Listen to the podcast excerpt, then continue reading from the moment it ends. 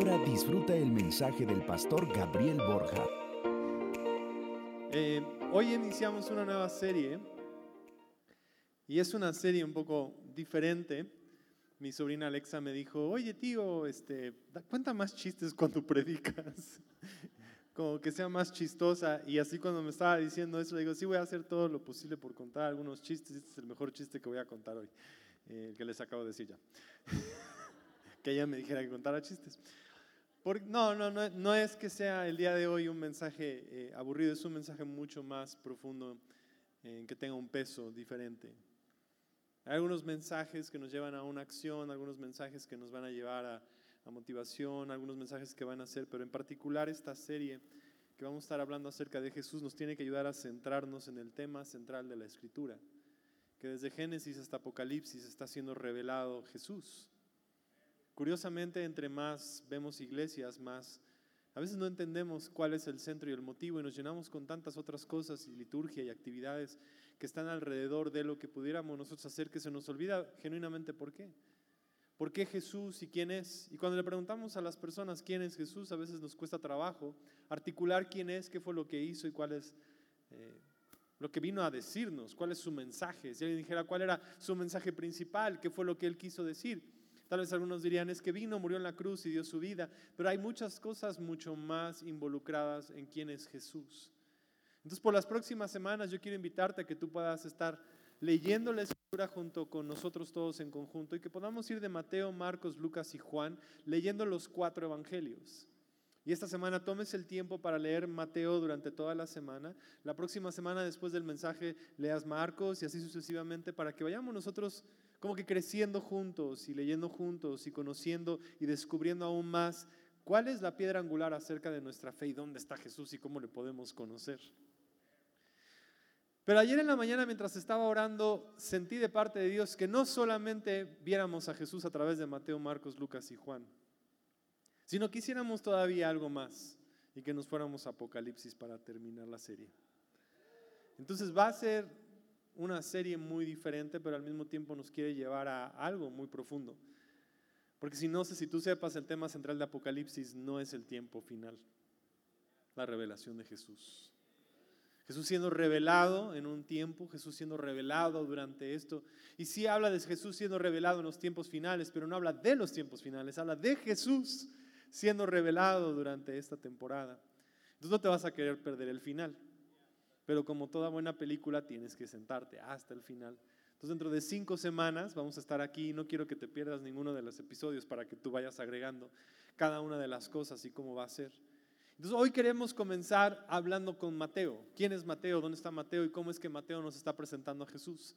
Cada uno de los evangelios son como diferentes partes de una orquesta que están formando algo único, algo especial. Sería como tomar el día de hoy a la guitarra, el bajo, la batería y el teclado. Y si tomamos a cada uno de ellos, es como uno de ellos está tocando una misma melodía, una misma canción. Pero al unirnos en conjunto forman algo que es extraordinario.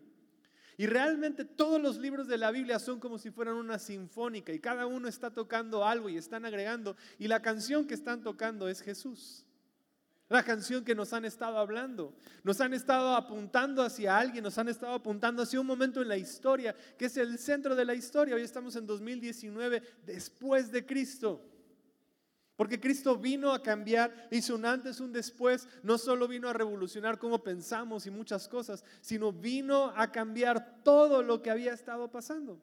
Muchos de los alumnos de vanguardia, mientras les explicamos que tienen que leer la Biblia a través de Jesús, a muchos les cuesta trabajo porque llegamos y tomamos nosotros salmos y buscamos a Jesús y leemos, ¿no? No está en el 1, ni en el 2, ni en el 3, ni en el 4. Se van del 1 hasta el 150. Dicen, es que no viene la palabra Jesús. ¿Dónde está? Y el problema es que no lo vamos a ver de una manera específica escrito su nombre, sino lo estamos viendo de una manera poética donde nos está anunciando hacia alguien más. Y lo que nos está diciendo nos apunta y hace nuestra mente tiene que irse hacia quién es Jesús. Por lo tanto, cuando leemos solamente el Antiguo Testamento sin considerar el Nuevo Testamento, a veces pensamos y decimos, parece que en el Antiguo Testamento Dios estaba bien enojado. Es como el Dios mala onda y luego el Dios buena onda.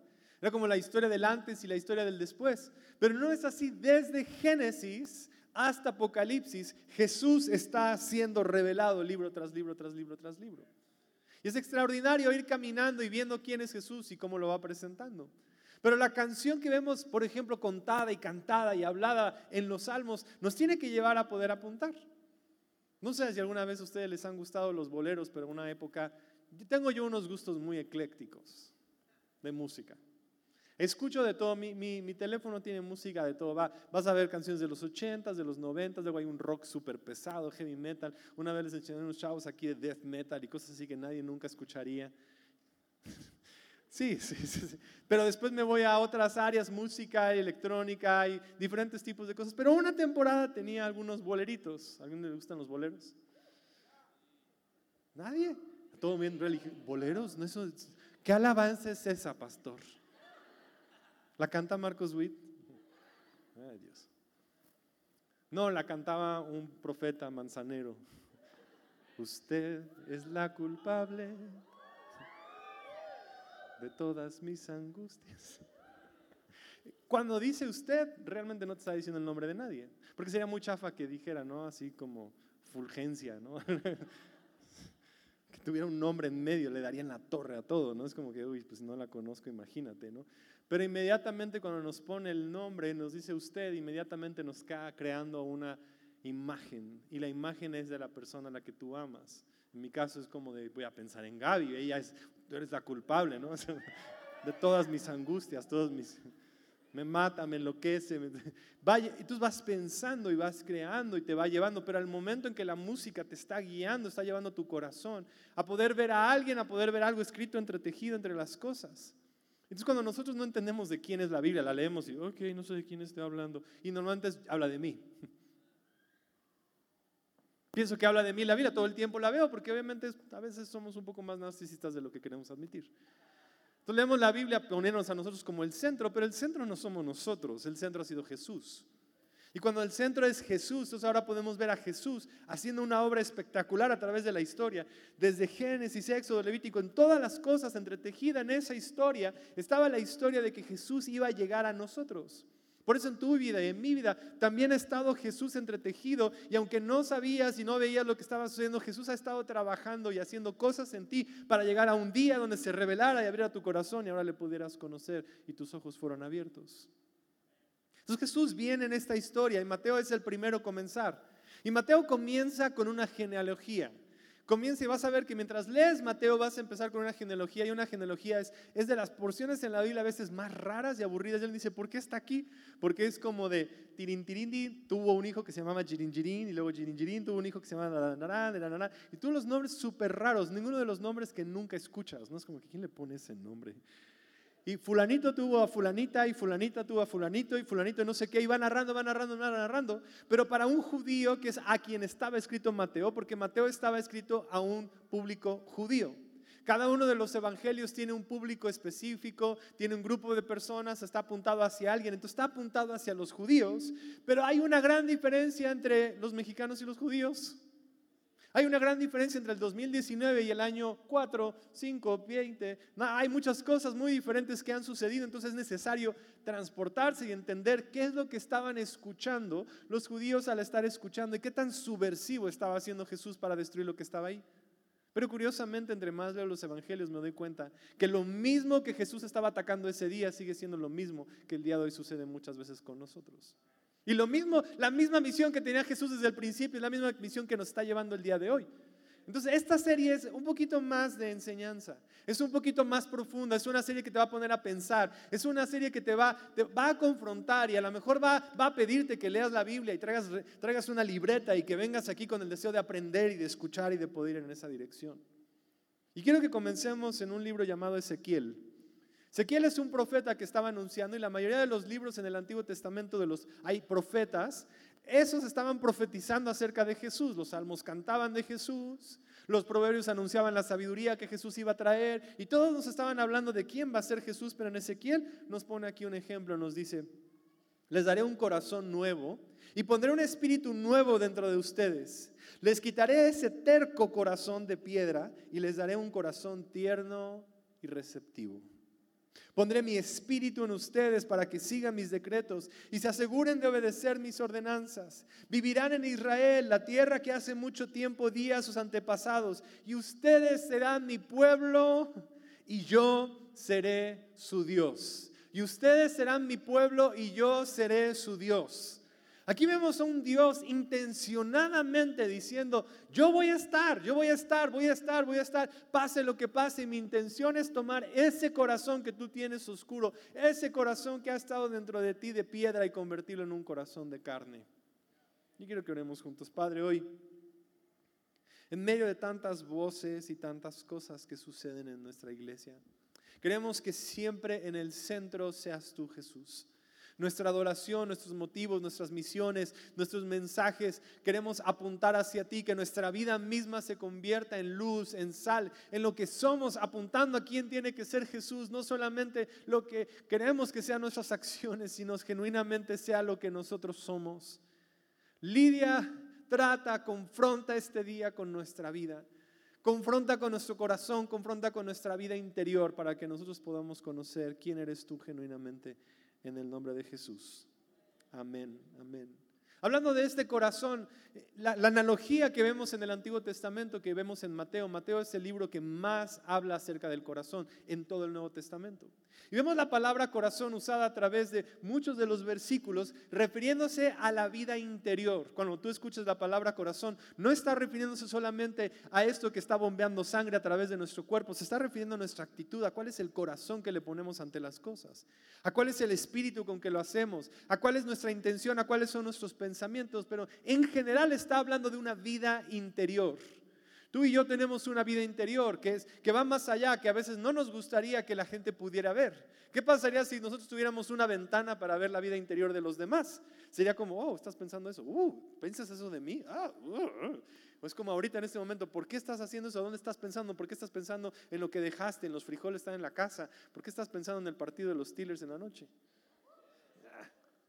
¿A dónde fue tu mente? ¿Dónde estás? Internamente tenemos pensamientos y emociones con las que traemos, con las que estamos, con las que estamos viviendo. Y justo ahorita esa voz interior está luchando con escuchar esta voz o con escuchar esa voz. ¿Y qué es lo que vas a hacer? ¿Cómo lo vas a tener? ¿Cómo vas a llevarlo? ¿Cuál va a ser? Y en ese corazón vamos viendo que además de que salen cosas muy buenas, también salen cosas muy malas. Y luego hay versículos que chocan, parece ser como que nos dice una cosa. Primero, un pasaje nos dice, guarda tu corazón porque del mana la vida. Que nos dice, protégelo porque de ahí van a salir buenas cosas. Pero luego leemos en otra porción que dice, espera, tu corazón es muy engañoso, no confíes en él. Es como que, ¿cómo? O sea, ¿lo guardo para que esté engañoso? ¿O es engañoso? ¿Cuál es la idea? Como que ¿dónde está? Y luego David voltea y dice, escudriña mi corazón, ve todas las intenciones que hay en él. Y como que entonces, ¿qué hago con el corazón? ¿Dónde lo pongo? ¿Hacia dónde lo llevo? Y es porque el corazón en sí es engañoso a menos que nosotros lo cuidemos de que más engaño y más cosas estén albergadas en él. Y nos habla de una protección desde el principio, porque aún teniendo un corazón negativo te vas a perder de las cosas, porque tu mundo interior va a afectar todo lo que ves en el mundo exterior.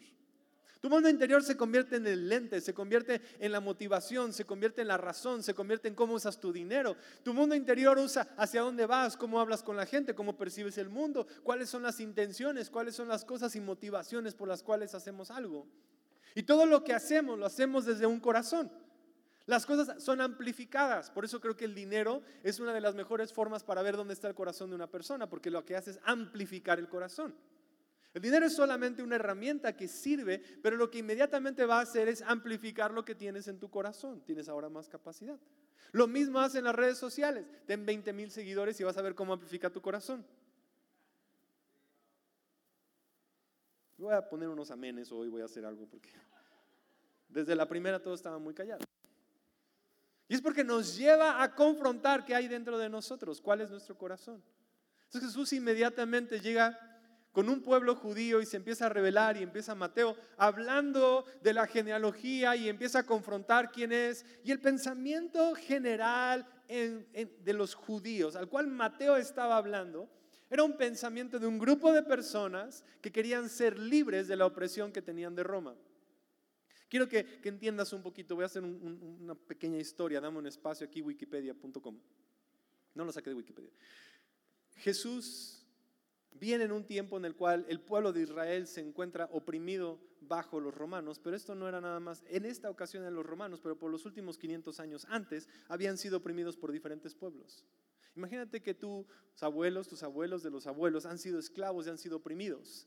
Pero cuando te narran los abuelos las historias, te empiezan a contar, una vez estábamos oprimidos por los egipcios y Dios nos salvó. Y una vez estábamos en Babilonia, Dios nos fue sacando. Y ha habido momentos en nuestra historia épico, como la independencia, como la revolución, como esos momentos que están así. Y hoy que estamos oprimidos, quiero que todos sepan, va a venir un Mesías y el Mesías finalmente nos va a librar. Y de una vez por todas, nadie nunca más va a subyugarnos a hacernos esclavos.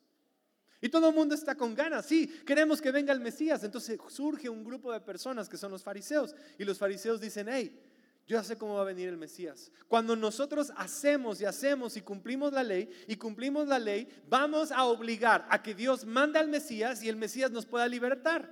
Entonces ellos empezaron a crear más leyes y creaban leyes y creaban más leyes y estaban muy enfocados en hacer. Di conmigo hacer.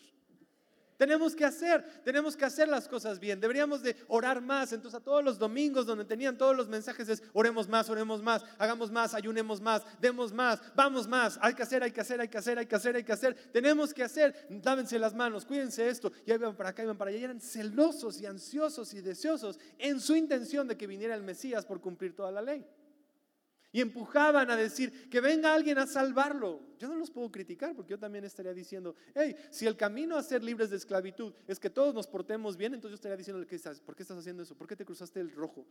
¿Por qué no pagas impuestos? Paga impuestos. Estás tú, por tu culpa no ha venido el Mesías. Es lo que estaban diciendo. Por ellos miraban al mundo y decían, ya viene el Mesías, va a venir el Mesías, va a venir, va a venir, va a venir. Por favor, todos compórtense. Porque si todos nos portamos bien, Dios nos va a compensar con que venga el Mesías. Esa era la idea principal.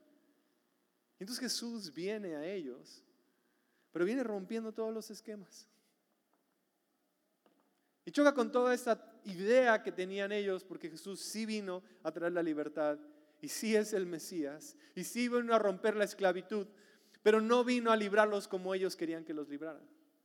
De una vez por todas vino un Salvador que venía a romper todas las cadenas y a hacer una libertad, pero no una libertad exterior, sino una libertad en el mundo interior, en el corazón.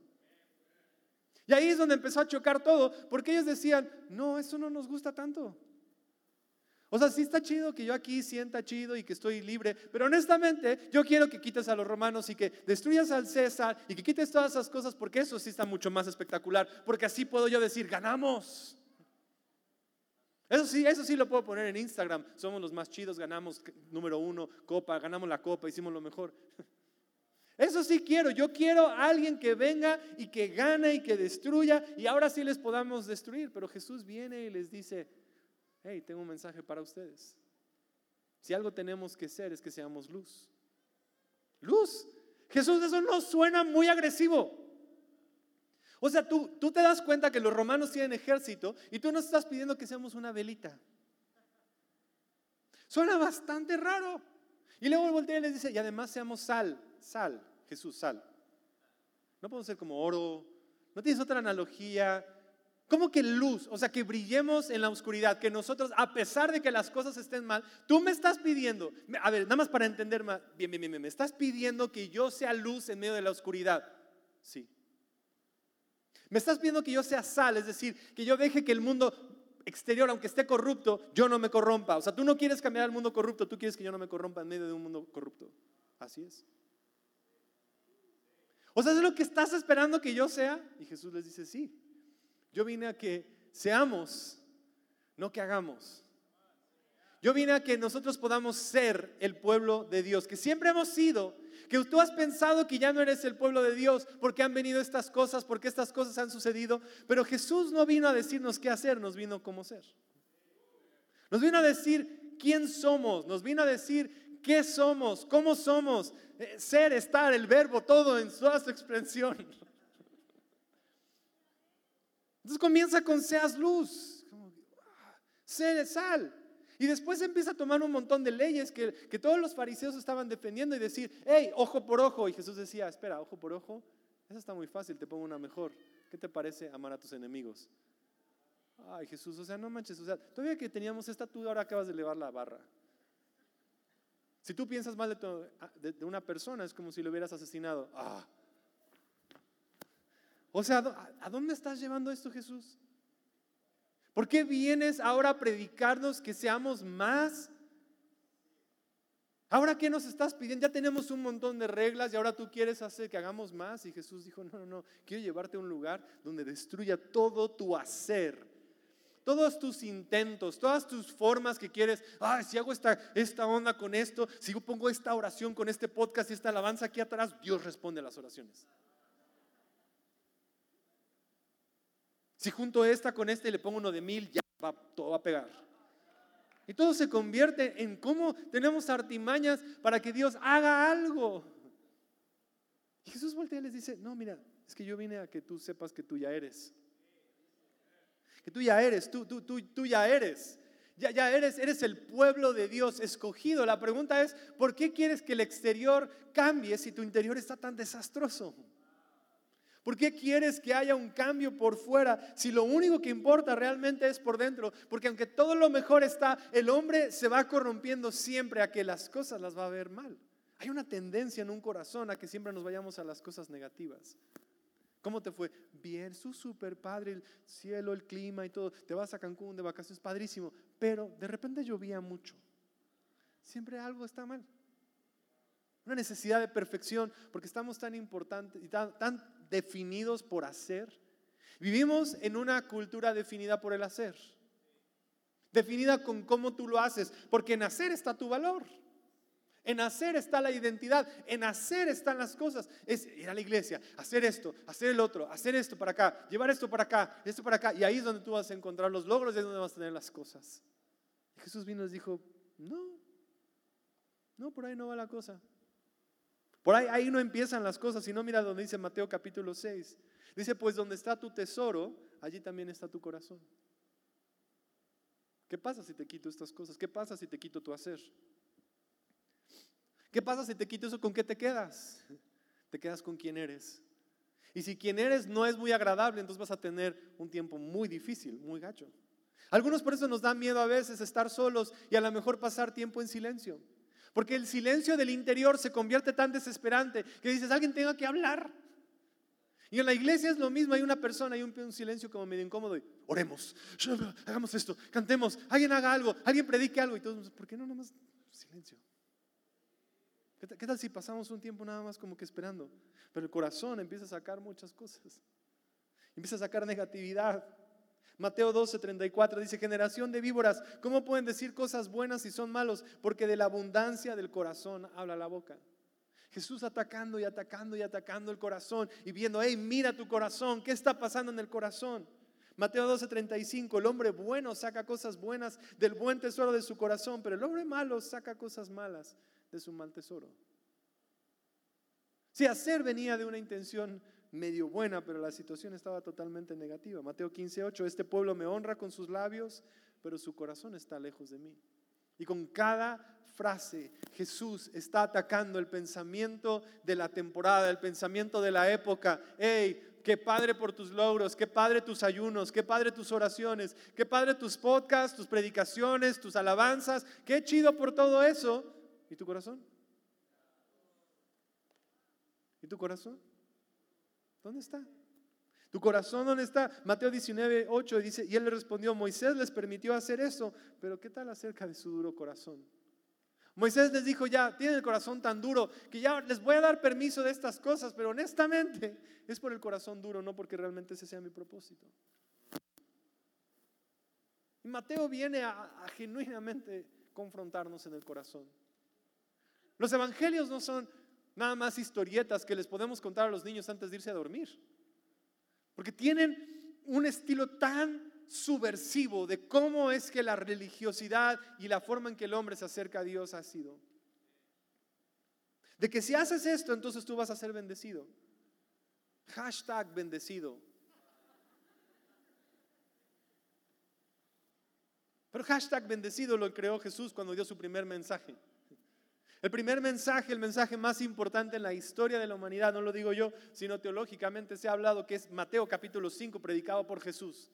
El mensaje del Sermón del Monte. Comienza con decirnos cuál es la definición de Jesús de bendecido. Desafortunadamente no es hashtag bendecido cuando entraste a la universidad. Hashtag bendecido dice aquí, cuando llegas al final de tus fuerzas.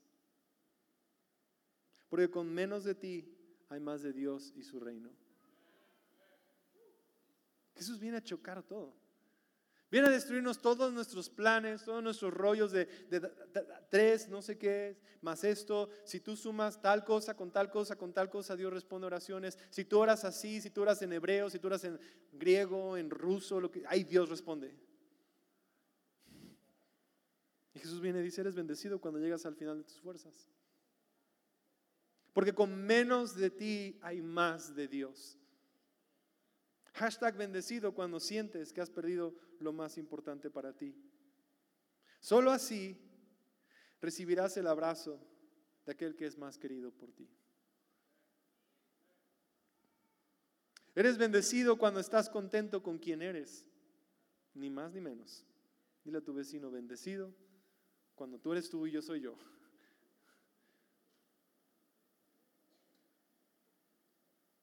En ese momento te encontrarás como dueño de todo lo que nadie puede comprar.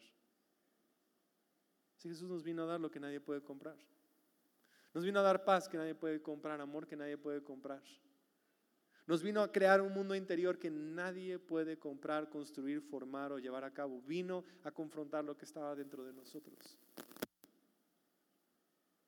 Eres bendecido cuando cuidas de otros, porque al momento de ser cuidadoso, otros cuidarán de ti. Eres bendecido cuando tu mundo interior, tu mente y tu corazón los corriges, los alineas. Entonces verás a Dios en tu mundo exterior. Y ese es el mensaje del día de hoy. Cuando nuestro mundo interior se ajusta, se corrige, lo obtienes, purificas tu corazón, lo presentas delante del Señor y lo traes. Tu mundo exterior ahora es formado por tu mundo interior. Mundo interior de quién eres. Dejas todos los intentos por poder hacer para poder ahora vivir como Dios te llamó a hacer. Versículo 9, eres bendecido cuando puedes mostrar a las personas cómo cooperar en lugar de competir o pelear. Entonces descubres quién realmente eres y cuál es tu lugar en la familia. Cuando dejas de intentar competir, ay, tal iglesia, tal pastor, tal cosa, tal situación. El día de ayer me encontré a un amigo que es pastor de otra iglesia y cuando lo vi dije, ah, me cae muy bien, nos llevamos muy bien, somos buenos amigos. Pero después me puse a pensar, ¿qué cosas? Y, a veces lo he visto él como comer con algunos jugadores de béisbol y yo así de, ah, me gustaría eso. Pero cuando recuerdo cuál es mi lugar, digo, sí, él va a comer con ellos, yo voy a comer con otros, vamos a tener, cada uno tiene su lugar. ¿Qué pasa cuando dejáramos de pelear y de compartir y voltear y decir, espera, espera, espera, ¿se trata de hacer o se trata de que ya soy bendecido? Si la mentira más grande es pensar que no eres bendecido. Porque hashtag bless es cuando algo pasa. Pero hashtag bless es cuando ya eres, ya pasó. Cuando ya eres.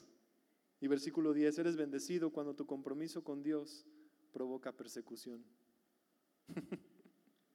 Y la persecución te lleva a lo más profundo del reino de Dios. Si cada uno de estos es el mensaje de Jesús empezando, las bienaventuranzas, las bendiciones.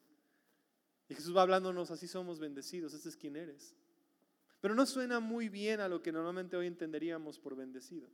Suena muy diferente a nuestra versión de bendecido, porque nuestra versión de bendecido tiene todavía que ver con qué es lo que yo tengo que hacer para ser bendecido los cinco pasos para ser bendecido. Y yo nada más Jesús vino y nos dijo, espera, espera, ¿qué pasaría si tú puedes partir de que ya eres bendecido? Soy bendecido. Soy bendecido más allá de lo que puedo imaginar. Soy bendecido en un lugar donde nadie me puede robar ni nadie me puede quitar. Soy bendecido con cosas que el mundo no me puede dar, que nadie ha podido crear y que nadie ha podido hacer. Yo soy bendecido en dimensiones, en formas, en capacidades, en talentos, en lugares, en cosas que nadie puede ni siquiera entender. Jesús vino a decir, eres bendecido. Y de ser bendecido, entonces ahora sí quiero bendecir y quiero hacer. Porque sin duda alguna el reino de los cielos es de hacer. El reino de los cielos sufre violencia. Mateo también dice, ay, hay una mies muy grande, llamen a los obreros porque tenemos que ir por la mies. Pero ir por la mies no es para que entonces, Dios, fuimos por la mies, ¿nos amas? Y Dios es como, ¿qué haces? Te amo, ve por la mies. Porque ahora que sé que soy bendecido, entonces ahora soy llevado, guiado por su amor a bendecir a los demás. Porque ahora que he sido llamado hijo, ¿cómo no voy a invitar a los demás a que también puedan ser perdonados si quieran llegar a donde están? Porque ahora predico para poder hablar de Jesús que ha cambiado mi vida y las cosas que me ha dado y lo que soy, pero no para poder ganar o para poder impresionar o para poder hablar, sino por lo que soy. Porque fui llamado y le di mi vida y le di mi corazón y al ser cambiado no tengo otra respuesta más que decir, Señor, ahora sí quiero hacer cosas para ti, pero no para probar, sino porque juntos podemos construir el reino que tú viniste a hacer. Donde mi mundo exterior nunca, nunca tiene la capacidad de cambiar lo que hay dentro de mi corazón y decir, Señor, esto es lo que soy, esto es lo que soy. Y pase lo que pase, suceda lo que suceda a mi alrededor, decido ser lo que tú me llamaste a hacer. Porque a eso vino Jesús. Si le vas a dar un aplauso a Jesús, hácelo bien.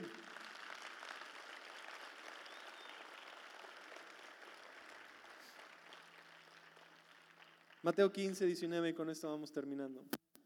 Jesús vino y dijo, pues el corazón es de donde salen todos los malos pensamientos, el asesinato, el adulterio, toda inmoralidad sexual, el robo, la mentira, la calumnia, esas cosas son las que contaminan. Comer sin lavarse las manos nunca los va a contaminar. Los, fariseos estaban muy preocupados por, por las cosas exteriores y Jesús les toca y les dice, miren, yo vine con una forma diferente. Jesús vino muy distinto. Muchos podemos hablar acerca de que Jesús, que es un, es un buen rabino, dio buena filosofía, habló y, yo celebro. Y es más, yo decido seguir a Jesús por todo lo que Él hace. Y uno de esos motivos sería, si solo tengo su filosofía, yo lo voy a seguir. Pero no es un Dios mediocre. No, no es un Dios tan pequeño en el cual necesita que tú hagas algo porque está incompleto para cambiar tu vida. Dios no es un Dios tan chiquito que necesite tu sacrificio y tus situaciones para venir y decir quiero cambiar tu vida de adentro hacia afuera. Dios es todopoderoso. Si el Dios que servimos, eh, Cristo vino a revelarnos a un Padre que estaba aquí. Y un Padre que formó los cielos, formó el universo y dijo, yo soy tu Dios y ustedes son mi pueblo. Por lo tanto, lo que quiero venir a hacer el día de hoy es encontrar un pueblo que solamente me quiera decir, Señor, aquí está mi corazón, quiero entregar toda mi vida a ti para que lo cambies. Porque en la historia no ha existido nadie, ningún Dios, ninguna forma, ninguna pastilla, ningún método que genuinamente pueda arrancar aquello que acosa y que destruye el corazón del hombre. La amargura, el enojo, las adicciones, Puedo cambiar tus pensamientos y tus pensamientos te lleven a mejores acciones. Y eso no está mal porque Jesús vino a enseñarnos y cambiar nuestra mente. Y vino a hacer, pero Jesús vino a hacer algo más profundo. Jesús es el doctor de doctores. Él es el sanador. Y Jesús iba sanando a todos. Sanando a todos. Y las multitudes le seguían y lo seguían porque Jesús sanaba y sanaba y sanaba. Y si sanaba cosas físicas, sanaba dolores de espalda y, problemas y, sanaba cosas de cojos y los ojos eran abiertos y había sanidades. Pero genuinamente algo que vino fue a sanar a aquellos que estaban oprimidos en el corazón. Vino a sanar los, los momentos más oscuros en tu corazón. Aquellas cosas que has intentado lavar y limpiar y una tras otra te has encontrado que tu corazón te está haciendo la mala jugada. Que vuelva a salir el enojo, que sale la ira, que salen los celos, las envidias, que mientras miras a alguien ahora deseas y que envidias y lujuria y las cosas que salen de nuestro corazón. En la historia nadie ha podido resolver aquello que ha plagado y que ha destruido el corazón del hombre, más que Jesús. Más que Jesús. Jesús es el doctor de doctores, el sanador, el que viene y toma un corazón corrupto un corazón oscuro, un corazón adicto, un corazón partido en cachitos, un corazón en tristeza, en avaricia, y lo toma y dice, aún así te amo, pero voy a cambiar tu identidad. Voy a destruir esa identidad antigua. Voy a destruir aquello que quisiste agarrar, aquello donde quisiste construir. Voy a tomar aquellas cosas en las que buscabas que eran tu identidad. ¿Pensaste que se trataba de hacer? No, se trata de ser. Toma tu identidad y te dice, eres mi hijo, eres perdonado, eres encontrado, eres bendecido, eres único, eres amado, estás lleno de paz, estás lleno de gozo. Está, esto es lo que eres. Por lo tanto, si esto eres, ahora puedes hacer, pero viene para recordarte y recordarte y recordarte y mostrarte en viva carne. Y vino Jesús, al Dios que no había visto y nadie había visto, para mostrarnos y cantar la melodía del cielo que te dice, eres mi hijo amado y en ti tengo complacencia. Para decir, en el cielo tengo espacio para ti.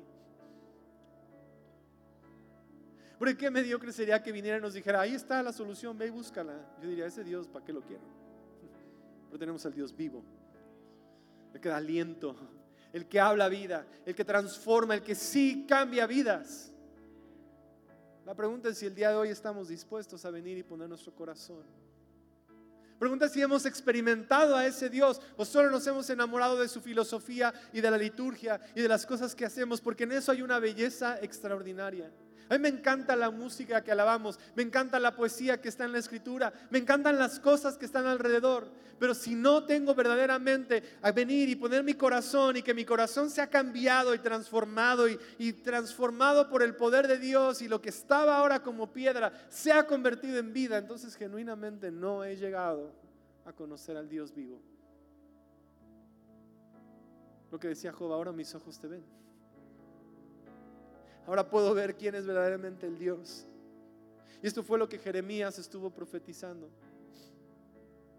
Quiero que lo puedas ver en las pantallas. Dicen, ellos serán mi pueblo y yo seré su Dios. Ellos serán mi pueblo y yo seré su Dios. Esto ha sido de siempre. De siempre Dios te ha llamado su pueblo. Y estas palabras son de tú eres mío. Yo estoy contigo, te voy a cuidar, voy a estar contigo hasta los últimos días. Y no solo para cuidarte y protegerte y prosperarte y bendecirte y estar contigo, sino para cambiar aquello que dentro de ti te ha plagado, te ha destruido, te ha detenido y te ha tenido atado por tanto tiempo. Les daré un solo corazón, un solo propósito. Ya no vas a estar dividido por propósitos diferentes en tu vida, por querer amar y luego querer odiar, por querer destruir y construir, sino el Señor viene y te doy un solo propósito, que es adorarme para siempre, para su propio bien y el bien de todos los descendientes. Y haré un pacto eterno. Nunca dejaré de hacerles bien. Pondré en el corazón de ellos el deseo de adorarme y nunca, nunca me dejarán van a pasar con los elementos de la cena del Señor. Y hoy quiero invitarte a que hagamos nosotros juntos una oración. Una oración en conjunto, una oración como iglesia. En decirle, Jesús, aquí está nuestro corazón. No estás obligado a hacerla. Pero si tú el día de hoy reconoces que quieres darle tu vida, tu corazón, tus decisiones, tu todo al Señor, Tal vez has venido y te ha gustado la música, te ha gustado los mensajes, te ha gustado la filosofía, te ha gustado las ideas, te han gustado los principios. Pero hoy te estoy llevando no nada más a eso, que es bueno. Te estoy llevando a la transformación del corazón, donde el Padre ahora te cambia de adentro hacia afuera y tu mundo interior es renovado, es transformado y revolucionado por aquello que Jesús hizo en la cruz por ti y por mí. Si tú quieres hacer esa oración junto conmigo, quiero nada más que repitas después de mí. Quiero que digas, Padre, gracias por amarme tal y como soy. Me conoces, conoces mi corazón. Y hoy vengo y me rindo ante ti. Sé que Jesús vino a esta tierra a mostrarme tu amor, a mostrarme quién eres, a mostrarme tu poder. Y el día de hoy me rindo ante ti. Transfórmame, cámbiame, libérame. Y ahora dile con tus propias palabras, quiero morir a esto. Quiero morir a la corrupción, quiero morir al, enojo, quiero morir al temor, quiero morir a la condenación, quiero, quiero que mi corazón hoy sea cambiado, necesito que de mi corazón sea arrancado la codicia, la avaricia, las cosas que han estado ahí. Yo quiero entregar mi corazón y quiero que sea arrancado todo aquello que me ha detenido y hoy quiero ser cambiado y transformado por ti, Señor. Enséñame a hacer. He intentado hacer porque pensé que si hacía más iba a ser bendecido, pero hoy sé que soy bendecido. Y porque soy bendecido quiero hacer muchas cosas para tu reino. Quiero predicar, quiero hablar, quiero hacer, pero porque sé que soy tu hijo. Sé quién soy, sé quién me llamaste a ser, sé que me has ungido, sé que me has llenado y el día de hoy aquí está mi corazón. Y quiero que lo cambies. Si alguien no ha recibido los elementos de la cena del Señor, nada más si puedes levantar tu mano para que podamos llevarlo. Y los anfitriones lo van a hacer.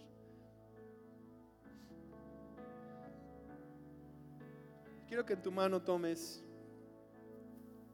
esta oblea, que es en forma circular, para recordarnos el amor que es infinito de Dios. La razón por la cual usamos nosotros la cena del Señor porque son símbolos. Si hay un día en el cual hay palabras que se acaban, ya no tienes palabras para expresar. Hay un día en el cual las canciones, los momentos, las cosas no puedes ni siquiera describir lo que está pasando.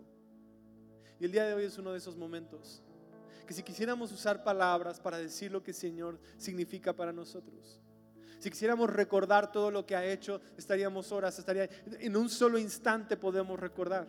Son símbolos, como un anillo es un símbolo. Representan tantas cosas que no podemos expresar en pocas palabras y el día de hoy tenemos el momento en que tenemos que expresar todo lo que es Jesús para nosotros. Todo lo que su pacto representa. Y es por eso que tenemos esto que nos recuerda quién es el Señor. Quiero que lo tomes y que lo partas en dos. Invariablemente vas a encontrar que tienes dos partes, una más pequeña y una más grande. En la parte pequeña te recuerda quién es nuestra humanidad, quién soy yo. Aquí puedo ver que siempre Dios es más grande. Y que desde su principio Él me está diciendo, es mi pueblo, este es mi Dios. Este es mi pueblo, Él es mi Dios. Y en eso demostrando, si yo soy tu Dios, yo soy tu Dios y vengo con mi poder y con mi fuerza, mi omnipresencia, mi omnisciencia, todo lo que soy lo estoy poniendo para venir y demostrarte quién soy y lo que puedo hacer por ti. Que no te voy a abandonar ni te voy a dejar si no estoy aquí presente contigo para demostrarte quién eres y recordarte quién eres. Y hoy puedo reconocer que soy su hijo, que soy bendecido, que soy amado, que soy encontrado. ¿Por qué no participamos?